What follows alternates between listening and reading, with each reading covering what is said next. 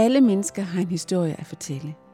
Og nogle af disse livshistorier kan du høre her i denne podcast, produceret af Christine Sølsten Engel Kofod.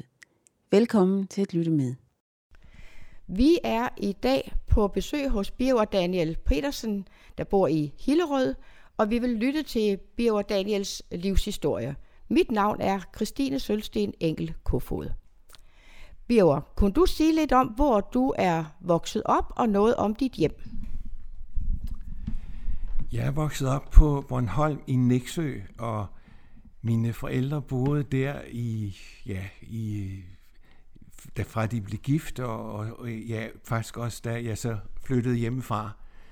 Øhm, min mor døde dog tidligt, så det, øh, jeg, jeg kan sige det på den måde, hun dør, når jeg er øh, 13 år, 14, nej, 15 år gammel, og øh, ja, det er sådan lidt det, hvis du skal have de store linjer i mit liv. Men der, derefter, da jeg var 21 år, rejste vi så, kan jeg regne ud, til, til København, og vi har boet på den side af, øh, ja, vi har ikke boet på Bornholms siden. Kunne du sige lidt om dit hjem, hvor mange søsken du har, og hvad, hvad lavede dine forældre? Min far havde en cykelforretning, en cykelangro-forretning, og øh, mor var så medhjælpende hustru, som det hed på det tidspunkt, og lavede noget regnskab og sådan noget. Jeg har en bror, som er otte år ældre end mig, og han blev født i 1939, og jeg blev født i 47. Der var faktisk en anden verdenskrig imellem der. Jeg ved ikke lige, for, hvorfor det gik sådan, men, men øh, det, det, jeg har bare den ene bror, og han lever stadigvæk, og bor i Nexø faktisk. Så, så, og mit barndomshjem, det var, øh, ja, mine forældres hjem, kan jeg sige der, det var så før jeg blev født, de blev faktisk bombet fuldstændig ud, da russerne bombede Nexø i 1945, i der majdagene, 6. 7. maj i 45. Og de flyttede sig op i et svenske hus, det vil sige en af de huse, som den svenske regering faktisk gav til Bornholm og til danskerne, øh, refabrikerede huse, som stod i Sverige, fordi man var bange for, at øh, de selv skulle blive bombet, og så satte de noget arbejde i gang.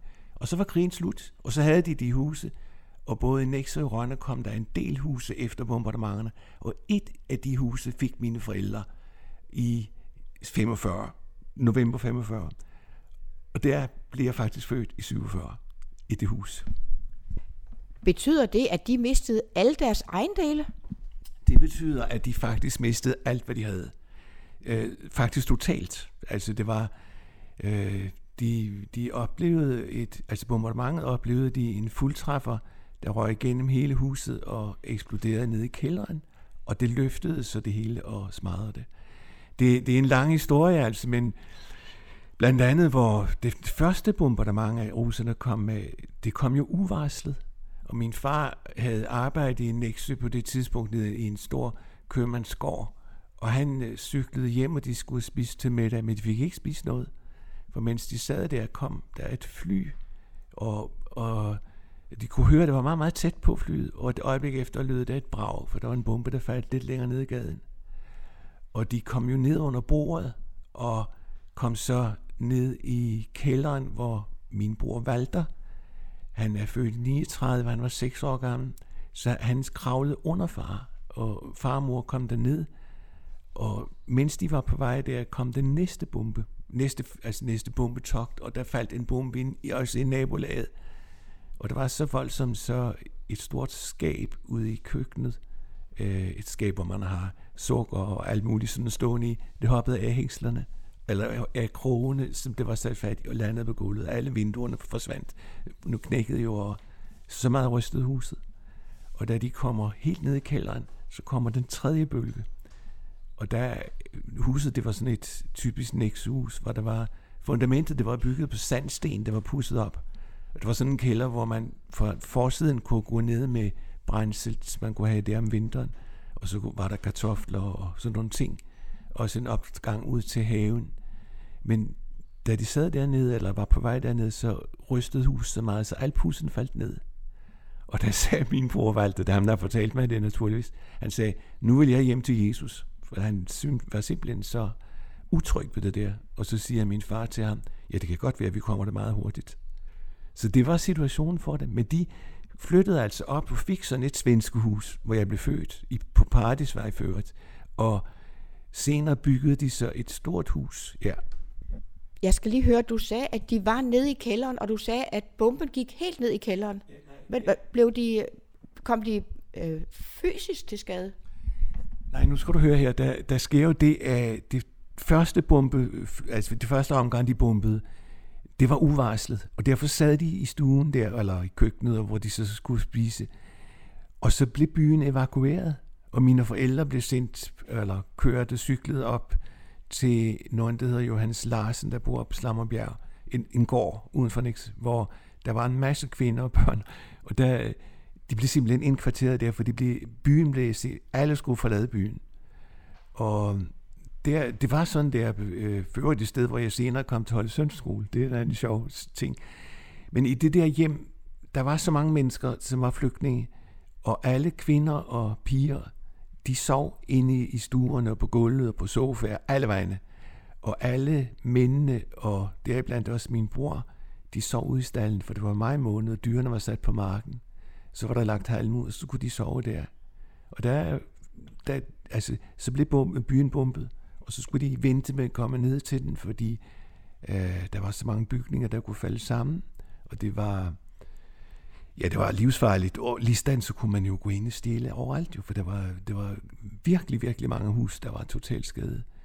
Og der fortælles der, at min far, han lå sov derude i, i stallen, men natten, der gik, der blev han gråhåret. Og ja, og så cyklede de jo så ned til byen der bagefter, de havde stået ude og set på nogle klipper og set ned over, hvor flyene kom. Men de kunne jo, ja, man kan jo ikke se derfra, hvad der skete. Og det, da de så kommer ned der til kirkestræde, hvor de boede, der kunne de så se, at det var, det var en fuldtræfvej. Der var røget helt ned i kælderen der, og løftede det hele op. Og det hele lå en kæmpe, kæmpe rodebunker, altså.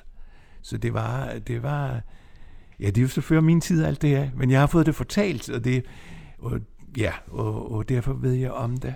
Men så byggede mine forældre og fik så det gjorde man dengang, man fik et statslån, kan jeg huske, man kaldte det. Og så byggede han, mine forældre faktisk et temmelig stort hus, der egentlig kunne være to familieshus, men det er så det. Jeg skal lige høre, du sagde, at, at det kom, de der bumpninger, de kom i, i bølger, så den første bølge, den nåede kun til de to første to huse i gaden, og det var så i en anden bølge, hvor de var kommet væk dagen efter, at huset blev bombet. Altså og på den måde, øh, der, da de var kommet ud af byen, og så kom det dagen efter, for det blev varslet, at nu vil der komme en bombardement igen, fordi tyskerne ikke ville overgive sig til russerne netop. Og derfor kom det der bombardement altså. Og ja, altså det, der, der, der er sådan en dag mellem det første, de oplevede, og så de var kommet ud, og så kom bombardementet igen.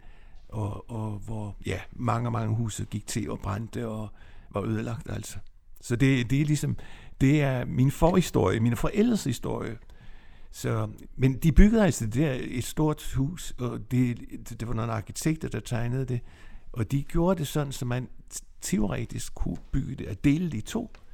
Men så var, havde forretning, øh, far forretning i den ene del, og vi boede så i den anden. Og der er jeg vokset op i Damgade i Næksø. Dengang øh, jeres, din forældres hjem blev bombet, Øh, var din far da allerede i gang med at have sin egen forretning? Nej, han havde, han, min far var, havde nok en lederstilling nede i en stor købmandsgård, der var i Næksø hvor der var en cykelforretning og forskellige andre ting, der hørte til. Og det, når jeg synes, ser tilbage på det, husker jeg det sådan noget med en stor gård og en købmandsforretning, og hvor bønderne kom ind med deres vogne ind i en port og ind i en stor gård. Og jeg ved ikke, hvad der skete, fordi det, det så har været noget usagt i, hos os, eller i min, jeg har aldrig spurgt efter det heller. Min far havde været der i 25 år, og jeg tror, der kom en over, uoverensstemmelse. I hvert fald startede han sit eget firma efter krigen i Svenskehuset, hvor han prøvede at få fat i cykeldæk, og det var og alverdens ting, man skulle have der. Og øh, der var jo virkelig efterspørgsel for det, for det var måden at komme rundt på. Der var cykel på det tidspunkt altså. Så der startede forretningen, og så blev det til en forretning med meget andet end cykeldele, knallerdele og akkumulator og bildæk og elektriske pærer. Ja, det er mest utroligt, men det solgte man. Solgte han angro og alverdens ting der altså. Så også ting til fiskerkutter, altså nogle ting, de brugte. Og, ja. Så det var fars angroforretning, som, ja, der jeg voksede op. Men det er jo, det er jo helt vildt, at, øh, at de fra at have samlet sig, og de havde et hjem og et barn på seks år, ja. så skal de bare begynde fuldstændig forfra, og de rejser sig, og de går i gang.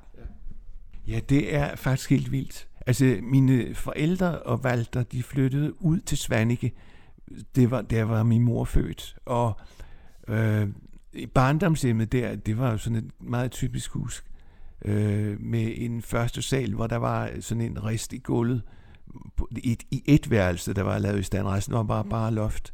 Og der kom så varme op fra stuen. Sådan var det dengang. Og der boede de så faktisk fra maj måned til november eller december, hvor de fik svenske huset hos min mormor og moster, som boede i Svanike. Så, men de rejser sig jo, men det, det er mærkeligt at tænke på. Øh, øh, der, der var jo, og det er jo så en helt anden historie også, der var mange Bornholmer, der var så vrede, fordi dans, dans, altså Danmark gav ingen ordentlig hjælp. Der var, det var, ja, man skulle passe på, at man sagde også min barndom omkring det der, fordi der var mange, mange vrede.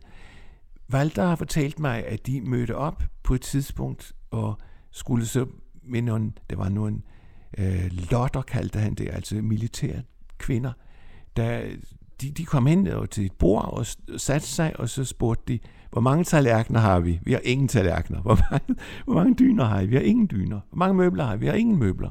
Og vi sådan fortsatte det hele vejen. Og så lavede man nogle lange, lange lister. Og det, der så sker, det er, at man i Sverige samlede ind med second-hand møbler og sager og tallerkener og alverdens ting. Og det fik mine forældre. Og der kunne de bygge et hjem op, for de havde jo ingenting. Så det var, det var at bygge, begynde helt forfra. Så det, det, er, det er noget specielt, det der. Alt, hvad der var, ja, altså, de, der var nogle små ting. Blandt andet fik faldt min bror Walter der en stor lastbil. Den overlevede bombardementet. Så, ja, det er sådan en helt speciel historie altså også i det. Der skete faktisk det, at man fik hjælp efter bombardementet, og tyskerne havde overgivet sig, så kunne man gå ned og få fat i, i, øh, i nogle tyske soldater, der kunne hjælpe til med at rydde op, om de kunne finde noget i det der. Og da, man måtte ikke gå ind i det der område, hvor mine forældres hus var, øh, nede i bombekrateret, for det kunne falde sammen det hele. Men Walter, min bror, som altså var født i 39, 6-7 år gammel der, han står og kigger ned. For dernede i bunden, der står sofaen for den bedste stue. Og under sofaen for den bedste stue, der var hans brandbil eller lastbil. Og han står og kigger jo, man må ikke hente det. Tænk så er der en tysk soldat, der spørger min far, hvad kigger han efter? Og far forklarer ham, at det er, og så videre, hvad det drejer sig om. Og så vender far ryggen til, og så går den tysk soldat derned. Og han, der var ellers et noget anspændt forhold mellem tysker og dansker, og også far og dem. Men han går ned og løfter sofaen, får fat i bilen, går op og giver Walter den. Og min far bliver så vred. Han skælder ham ud, du, du kunne miste livet, og jeg har ansvaret for dig, og alt det der, som man nu kan få sagt i en hurtig vending. Og så, siger, så spørger han, hvorfor gjorde du det, siger far til ham. Og så siger han, jeg har jo en dreng i Tyskland, som jeg ikke ved om lever mere, som jeg ikke har set i mange år på hans alder. Og far står der lidt, og de kigger på Walter, der står med sin bil. Og så spørger far, hvad hedder din søn? Han hedder Walter. Og så omfavner de hinanden jo pludselig. Så var de mennesker, og mennesker, der... Så det var nogle af de der oplevelser, man kunne have med os i den der voldsomme situation, som det har jo været, altså. Ja, men det, der er meget at fortælle om her, altså, det vil jeg bare sige. Tænk, at han hentede bilen til Valter. Han havde en søn selv, der hed Valter. Det var da fuldstændig fantastisk. Ja. Ja, men, men, øh, men I var jo stadigvæk besat derovre. Altså efter Barnvang, så var det jo russerne, der var der. Ja, det, det, det har mine, der, altså, det, det er lidt mærkeligt jo, for mine forældre talte ikke meget om det her. Men det er, det er faktisk en bestemt situation, hvor Walter og jeg, vi fik nogle tid sammen, hvor jeg spurgte ham ud, og så fik jeg pludselig puslespillet til at falde på plads, altså. Walter kan godt huske den russiske besættelse. Han siger, at, at der var rigtig mange, der var mange russere, der var, øh, og de første, der kom, de var nogle børster, altså de var, de var meget voldsomme og forlangte en hel masse. Øh, blandt andet lå de der i Svanike, hvor mine forældre så boede på grund af bombardementet. Så, så lå der en stor garnison i Svanike. Og Walter fortalte en gang, at de var kommet marcherende, øh, altså først soldater, og så en masse hestevogne med alt deres øh, happengud. En masse ting havde de med. En lang, lang kolonne kom de. Og så var Walter kommet på højre side af gaden, og de boede på venstre side af gaden. Det har noget været ude at lege, eller hvad? Ved jeg ikke. Men der er en, ty- en russisk officer, der ser mor stå på den venstre side, og far, eller Walter på den højre. Og så standser han regimentet og hjælper Walter over vejen. Det er jo simpelthen fantastisk, synes jeg. Der, var, der var en, en god kemi også der. Altså selvom at, uh, ja, jeg kan huske, at min mor sagde, at hun havde været ude at cykle og mødt nogle russiske soldater. Og så sagde hun dengang til mig, jeg var bare dreng, at hun, de gjorde mig ikke noget. Og det var først mange år efter, jeg fandt ud af, hvad hun mente med det. Men øh, de havde, de havde en, også nogle gode relationer. Altså. Og de kom jo, ble, var der faktisk indtil april i 46, russerne. Og der var mange øh, episoder også med dem. Mine forældre oplevede det ikke, altså andet end det, jeg fortæller her. Jo, en anden ting også. Der til jul i, i 45, der boede mine forældre, som sagt, hos mormor og moster i Svanike. Og de havde sådan et hus, øh, hvor der var nogle trapper ind, og så var døren der. Så man gik trapper op, og så var der ligesom en lille hul, der man kunne gå ind i. Og der var tysk russoldater, der gik vagt. Og så gik de, og så stillede de sig ind der, for der var læge jo i december måned, det kan være hundekoldt. Og så siger de der moster og mormor, og vel også min mor, de bagte småkager. Gud, giv dem en småkage hver, eller nogle småkager. Og min far, han tager sådan en tallerken med en, nogle småkager på, og går ud og lukker døren op, og de bliver jo noget forundret, så, når ja, så siger han til dem, de må tage en småkage. Og så siger de, du tager først en, så tager vi. Så der, der, der, der var jo også en vaksomhed, altså. Det, det, og det gjorde far så, og de smagte meget godt. De fik sådan en vanillekrans, eller hvad de fik, altså. Nej, de kunne ikke vide, om de blev forgiftet, jo.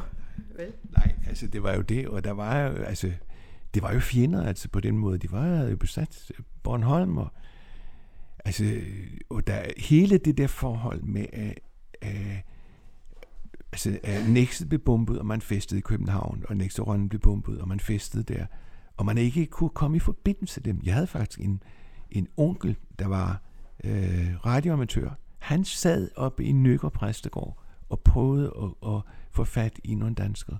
Der var ingen, der svarede. Ingen kontakter.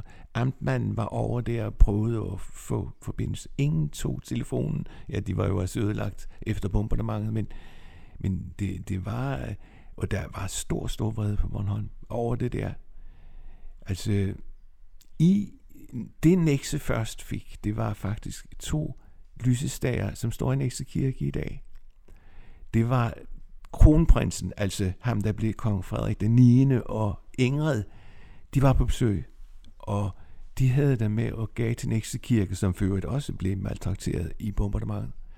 Og der sker det i, for nogle år siden, og det var min bror organist i kirken, at der var konfirmation. Og så var prins Henrik og dronningen på besøg, ikke? og de går så ud af, hun går så ud af programmet, for hun vil ind se kirken, og kommer ind i kirken, og der bliver sådan, øh, præsten går ned og byder hende velkommen, og, og Walter var jo så også med der, og så går hun op, og så ser hun på de der lys der, og så står der indgraveret noget i dem, hvilket jeg selv har set, for jeg har kigget efter siden. Der står altså, øh, at det er givet af kronprinsparet Frederik og Ingrid. Og det dronningen siger, det er, det her, der har de betalt det deres egne penge. Det er ikke bare en konto, de har taget. Det er en gave fra kronprinsparet på det tidspunkt, som som Næksekirke har lysestager, lysene står i i dag. Altså, så det, det kan du, Christine, næste gang du kommer der, så kan du gå op og kigge der, så er det der. Det er så lidt historie i det, altså. Men russerne forsvandt jo, og ja, og så, så, så blev historien igen, og jeg husker jo ingenting. Ja, jeg husker fra den, de der ting, alt de der tyskerne havde efterladt, for jeg har jo haft en masse tyske krigsting. Jeg havde en gasmaske, og jeg havde, jeg havde nogle af mine kammerater havde hjelme, tyske hjelme, og de havde en masse patronhylster, massevis. Dem legede vi med, når vi legede røvsoldater i bombekraterne i min barndom. Det er lidt vildt, at det var sådan i 45-46, og nu kan vi jo se, hvor aktuelt det er med Bornholm igen, og krigen med i Ukraine. Ja, det er, det, det er tankevækkende, og man, jeg har mødt også reaktioner fra Bornholmerne, der sagde, bliver det også næste gang. Det har man sagt, altså, og jeg, jeg, jeg tror, det er sådan lidt, jamen der ligger også alvor i det, altså. Da jeg selv var aftjent min værnepligt i, og det gjorde jeg der i 68, der var det på den kolde krigstid, og der kan du tro, vi mærkede også, at vi boede tæt på russerne og polakkerne og tyskerne, altså østtyskerne. Det var, det var, øh, jeg kunne fortælle mange mærkelige ting om det der, altså, men, men vi blev fuldstændig overlyttet, når vi lavede radiosignaler. Vi havde altid tre frekvenser med, når vi tog fra kasernen. Og meget hurtigt, så havde man pejlet sig ind og ødelagt vores kommunikation. Så var det næste frekvens, og næste frekvens. Og det var, det var helt klart, man, man overlyttede os for at finde ud af, hvordan kommunikationen var, som i den militære enhed, som jeg var i. Altså. Så der, der, og det var jo altså, det var kold krig. Virkelig kold krig, det vil jeg bare sige. Så ja, Ej, jeg kunne fortælle meget om det, men det tror jeg, jeg skal lade være med. Ja. Altså jeg kan sige, at min, min farbror og hans familie, de var simpelthen, de boede i Jylland, ja. og de var så bange for russerne, så de emigrerede faktisk til Kanada. Jeg kan, jeg kan godt forestille mig det, altså. Øh, altså, det jeg har mødt mest af, det er vreden. Vreden over russerne, altså.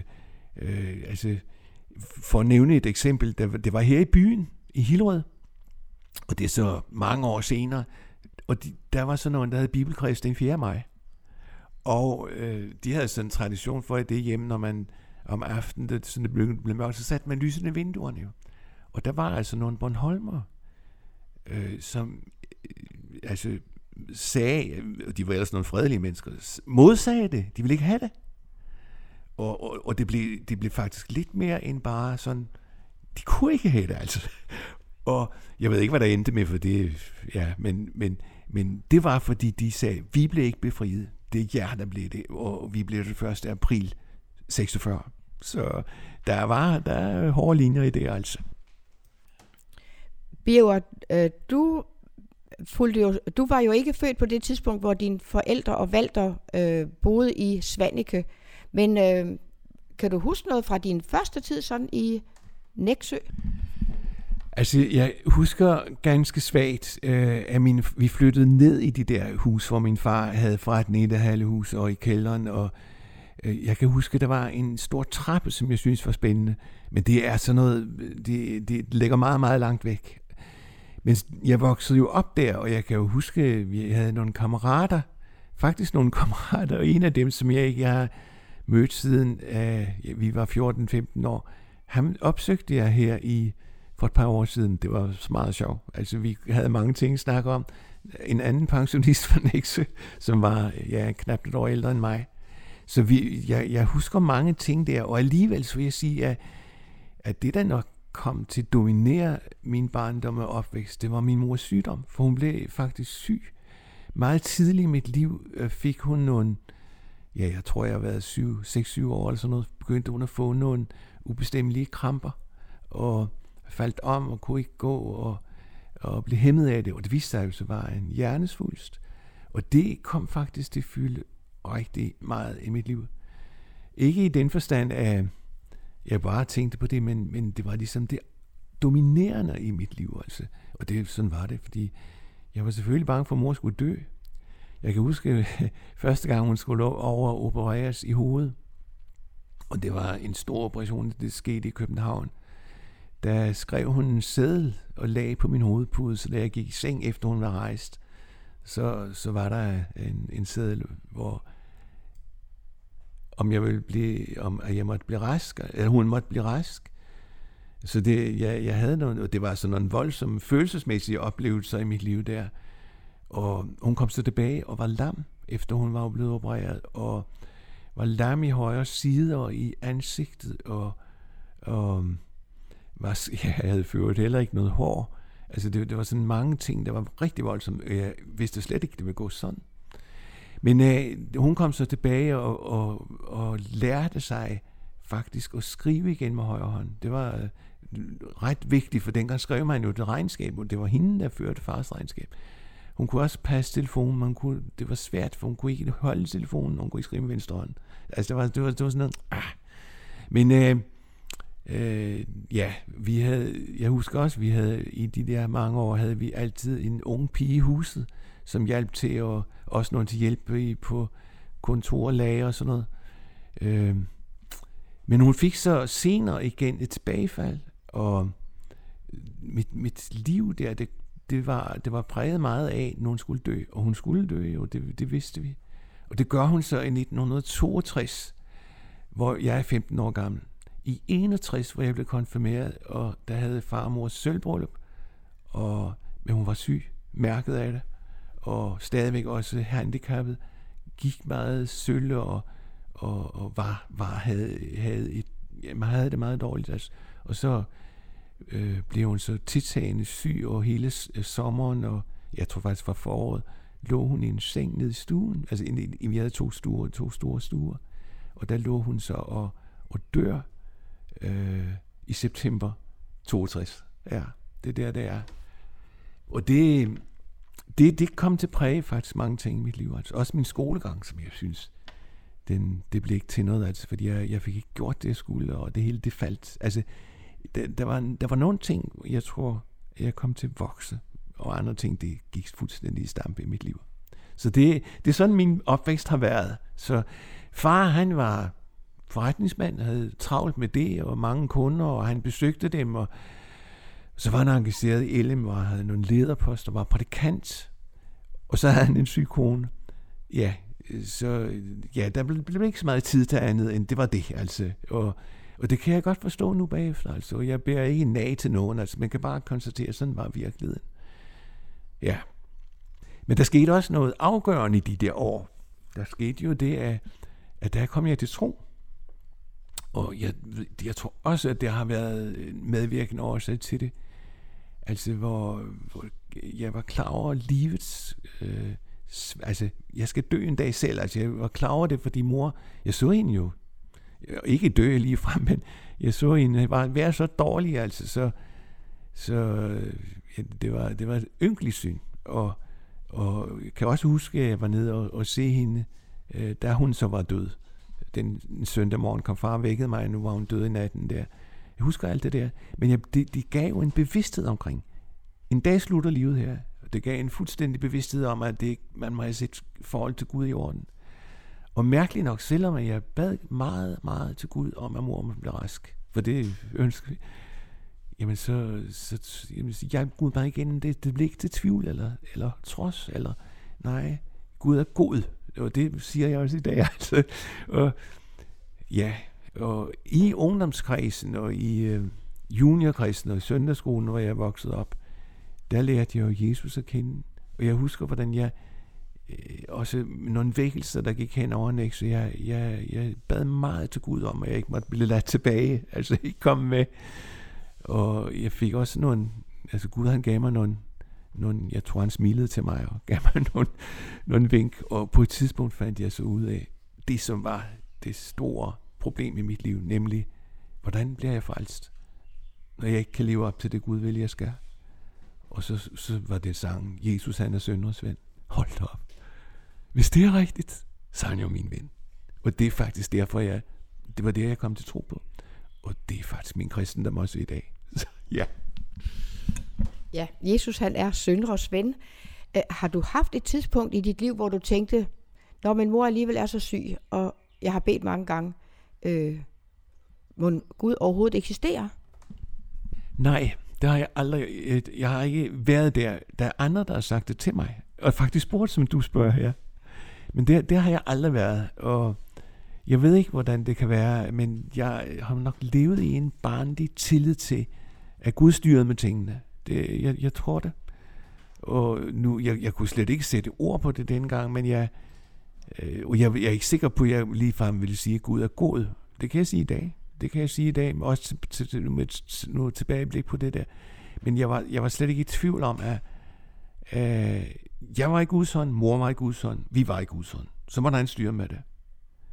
Men det er klart, at der var, jeg, jeg, der, der, sker, der sker nogle ting med sind. Min far var faktisk også syg midt i alt det der. Var indlagt og øh, blev opereret, og var det cancer for eksempel? Men det, det var en af de der store spørgsmål, som, som man jo ikke snakkede med barn om, men som jeg tænkte på. Og øh, jeg, jeg, jeg husker, hvordan jeg synes, det var så usikkert. Hvad sker der med mig, hvis moren dør og far dør? Altså den der tanke, den lå der.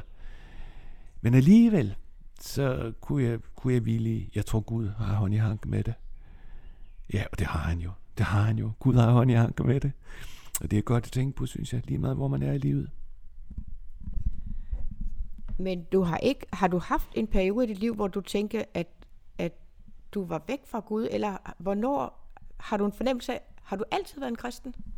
Nej, det, altså da jeg opdagede, altså jeg husker jo, at, at når jeg, jeg har mødt forkyndelse, når jeg har mødt også kaldet til at omvende mig, og jeg troede ikke, jeg var så, jeg tænkte, nu tager jeg mig sammen, så holder jeg op med at tænke ondt om andre, og så kan jeg bede fader hvor og tænke på noget andet, og alle de der ting, og kæmpede med det.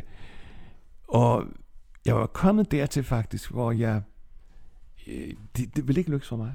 Og dem i ungdomskredsen, som, som, øh, som var lidt ældre end mig, for jeg var sådan den næste i flokken der, øh, jeg, jeg havde besluttet mig, jeg vil sige til dem, jeg synes, det er meget dejligt at være sammen med jer, men, men kristen, det bliver jeg aldrig, for jeg, jeg, jeg magter det ikke. Altså, det, det havde jeg besluttet. Og der var da, vi var på lejr, og jeg kan ikke huske, hvad der blev sagt i timen, men jeg kan huske, at vi sluttede timen med at synge Jesus, han er sønders ven. Det var sådan en, det var mørkt udenfor, kan jeg huske, det vi var færdige. Og så gik vi ud og skulle have lidt frisk luft. Det var sådan en varmt rum, hvor han er siddet. Og så synger man videre. Og lige derude i en mørk, mørk aften i en skov, øh, så gik det, det var ligesom et kæmpe lys, der gik op. Hvis han er sønders ven, hvis det er rigtigt, så er han jo min ven.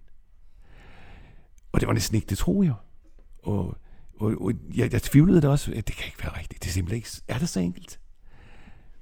Men det blev jo altså simpelthen min, mit fundament, det der.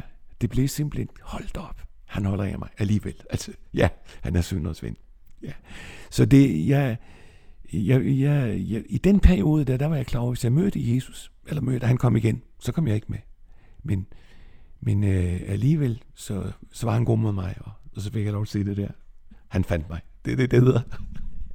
Men, men det er også lidt vildt at tænke på, at man kan, altså, du har været vokset op i et kristen hjem, der har været rigtig mange trængsler og prøvelser, og alligevel kan man stå med det der, jeg er jo ikke god nok.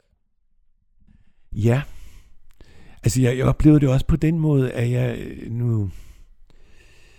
Jeg kunne godt sige en bøn, altså, når der var bedemøde. Det kunne jeg godt. Men det var ikke sandt. Det var ikke ægte. Det var, det var noget af det der jo også. Øh, de andre, de, de, de havde fred med Jesus. De havde, de havde det godt med Jesus. Og jeg, hvis jeg sådan skulle være helt ærlig, og det var ikke ofte, jeg deltog, når der var bøn, bønnemøder eller bedemøder, men, men altså, det var ikke sandt for mig. Når jeg skulle holde en andagt, og det, jeg læste så et andagtstykke, eller hvad jeg nu gjorde, det var, det var ikke, det var ikke, øh, det var noget andet, end det skulle være. Sådan oplevede jeg det altså. Jeg, jeg var klar over, det, dit forhold, det er ikke i orden med Gud, for du magter det ikke, Biver. Det var jeg klar over. Og, og, og, og sådan, jeg var en synder. Og så kom det der forløsende. Hold op, han har klaret det for mig. Jesus er min. Yeah. Men man kan jo godt sige, når du har mødt Guds ord i så mange år som, som det, så er det alligevel på en eller anden måde lidt underligt, at du ikke har mødt det der med, at man er utilstrækkelig. Det tror jeg, som er, det er blevet forkyndt. Det er jeg fuldstændig sikker på. Altså, vi har læst Rosenius hjemme i mit barndomshjem. Ja, ja, ja, ja. Men det er jo mærkeligt, men der er noget med, at Gud Helligånd, han må tage et dække væk. Ellers ser man det ikke, altså. Og det gjorde han derude i skoven, hvor der var mørkt, og hvor jeg sådan stansede helt op og var ved at tage vejret. Hvad, hvad, er det her rigtigt? Er det rigtigt det her? Der var der ham, der gav mig et kærtegn. Og der så jeg Jesus af sønders ven. Og det tror jeg godt bekende, at han var sønders ven. Og jeg tror også godt sige, så er han min ven. Men det er jo fantastisk. Hvordan, øh, hvordan fik du det formidlet videre til, formentlig til din far i hvert fald? Ja, altså, ja, der, der skete jo det, altså, jeg vil sige, jeg havde en meget, meget god ungdomsforening, som havde oplevet nogle vækkelser, altså før jeg ligesom kom selv til ungdomsalderen der. Altså, hvis jeg nævner nogle navne, og der, det er jo sådan kendte navne, Erik Sode Nielsen og Kai Kjær Hansen og Ingolf Munk, og, og mange med dem, og mange piger også, Knud Hansen fra Øh, som nu har, har været præst i, i Østerlars i mange år, det var jo nogen, der var lidt ældre end mig, og de var kommet til tro. De levede med Jesus. Og det var, det, det var mine venner, eller dem, øh, jeg, jeg kendte på det tidspunkt, og, og øh, dem fik jeg sagt det til. At øh, jeg fik sagt det ved, med nogle ungdomsmøder, fik sagt nogle ting også der. Og der gik jo ikke lang tid, så kom, ja det var før Erik Stod Nielsen, kunne du ikke tænke, det var med i søndagsskolen? Og jeg var jo ikke så gammel. Øh, jeg ved ikke, hvor gammel jeg har været, 15 år. Jeg kan i hvert fald huske, at jeg opdagede, for der var, vi havde sådan en, en, en bog, hvor man skrev navn og fødselsdagen, at nogle af børnene, de var, de var ældre end mig. Og der tog jeg så slips på. så jeg, så jeg lidt ældre ud. Det var, det var sådan en, en øh, ja, det, det var noget specielt. Altså. Men jeg fik sådan nogle opgaver der, og man skubbede mig ind i, øh, i juniorkredsen også. Jeg, jeg fik nogle opgaver der, og, og, ja, og havde nogle, nogle gode år, hvor nogle gode mennesker tog hånd om mig. Altså, og, og, og jeg, jeg, jeg er ikke sikker på, at jeg sagde det til min far. Øh, det kan jeg nu ikke huske, altså, men han opdagede det. Det er helt klart. Og, og, og samtidig med, at, at det er godt, at Jesus er synderens ven, så var jeg jo en synder. Altså, jeg var jo teenager, og en, kunne sikkert også lave noget af, ja, det gjorde jeg jo.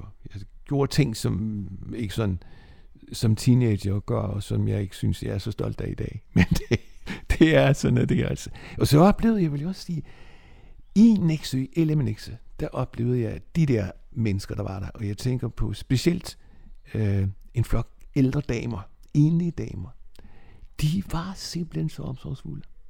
De tog, øh, tog os, der kom der i ungdomsforeningen, og specielt også de yngste af os, de tog sådan en favn, og sådan en stor dame, der kunne klemme, sig, klemme os ind til sig og så sige, nej, hvor er du fjollet, men nej, hvor jeg elsker dig. det, er jo, det er jo simpelthen så værdifuldt, altså. Så man tænker, hold op. Altså, ja, jeg får lov til at være her. Og, og så selvom de synes, at, og så videre. Og så vil jeg sige, at der var nogle moster, også efter min mor, som tog sig meget af mig i den her tid. Der var en af dem, hun forærede mig en deodorant, og det er jo ellers en mors opgave, den første deodorant, men det husker jeg, en moster gjorde. Ja. Jeg skal lige høre, dengang I sang den der sang, Jesus han er synders ven, var det før din mor døde? Ja. Min mor dør i der i 62, og der har været lige efter der i det der. Jeg, jeg kan ikke lige sætte dato på det, men jeg har ikke været særlig gammel. Altså. Min bror dør der i 15 år, og jeg kan vide, om det så har været året efter det her. Det tror jeg. Men da det så viser sig i ungdomsforeningen, at, at du har fået fred med Gud, øh, så begynder de at give dig opgaver? Det, der, der spurgte man om, um, jeg vil indlede til nogle møder, man spurgte om også andre ting. Jeg kan huske, det var jo i KFS' ungdomsår der, og der var så en, ja, det var Kai Kjær Hansen, han havde en KFS-gruppe ude på gymnasiet, og han havde så kommet til at diskutere med dem, øh, nu deres tredje G'er der, han sagde, jeg kender en i som ved meget mere om kristendom, end I gør. Og de sagde, de, det tvivlede de på jo, de der, øh, der, der skulle være studenterne til sommer. Og så kom Kai, og så spurgte han mig, hvis nu de forlanger, øh, øh, at du skal tage med ud, så de møder mig, er det så i orden? og øh, det sagde det var så i orden jo, men det kom jeg nu aldrig til. Men, men, men og der har jeg været 15 år eller så 16 år. Jeg, det, jeg, jeg har ikke datoer på de her ting. Det, er sådan, det ligger bare i hukommelsen jo. Og, og det, det, der kom så det kundskab til, til, til jeg har jo siddet i søndagsskole og juniorkreds, og så ungdomsmøder, og til en masse søndagsmøder hvor benene ikke kunne nå ned, for bænken var for høj, og alt det der. Jeg har prøvet det der, og, og har haft et stort, stort kendskab til de ting. Og pludselig bliver det levende, også det jo. Altså, på en helt anden måde. Ja. Men, men det, er jo, det er jo der, hvor Helligånden slår ned og åbner. Det er lige præcis det, der skete. Og jeg, jeg tror, jeg har været i hans skole der. Det er simpelthen ham, der har ordnet tingene og ført mig derhen, hvor, hvor det der med Jesus, det, ja, det bliver det største af mit liv, altså. Sådan er det. Og det blev det jo, fordi det var et kæmpe problem for mig, at jeg ikke kunne leve op til Guds krav, og så havde han klaret det. Men, men det er jo fantastisk, at du allerede i, i, i den der teenage-tid, hvor alting ligesom kører øh, meget svært, øh, at, øh, at du så får lov til at, at få vidshed om, at du er frelst. Ja, det, det er jeg Gud taknemmelig for, altså. For, fordi uh, øh, at det blev til liv, altså. Og jeg, jeg kender jo andre, for jeg tror ikke, det blev til liv for dem. Og de forsvandt fra de kristne forsamlinger, altså. Og det er jo en mærkelig tanke.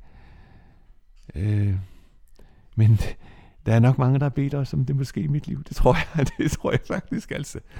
Ja, der er omsorgen der, altså, som, som jeg så ikke tænkte så meget over dengang, men som jeg bagefter i bagspejlet kan sige, hold da op, det var helt utroligt. Det var det altså. Vi vil nu slutte første udsendelse med Bio Daniels Petersens livshistorie.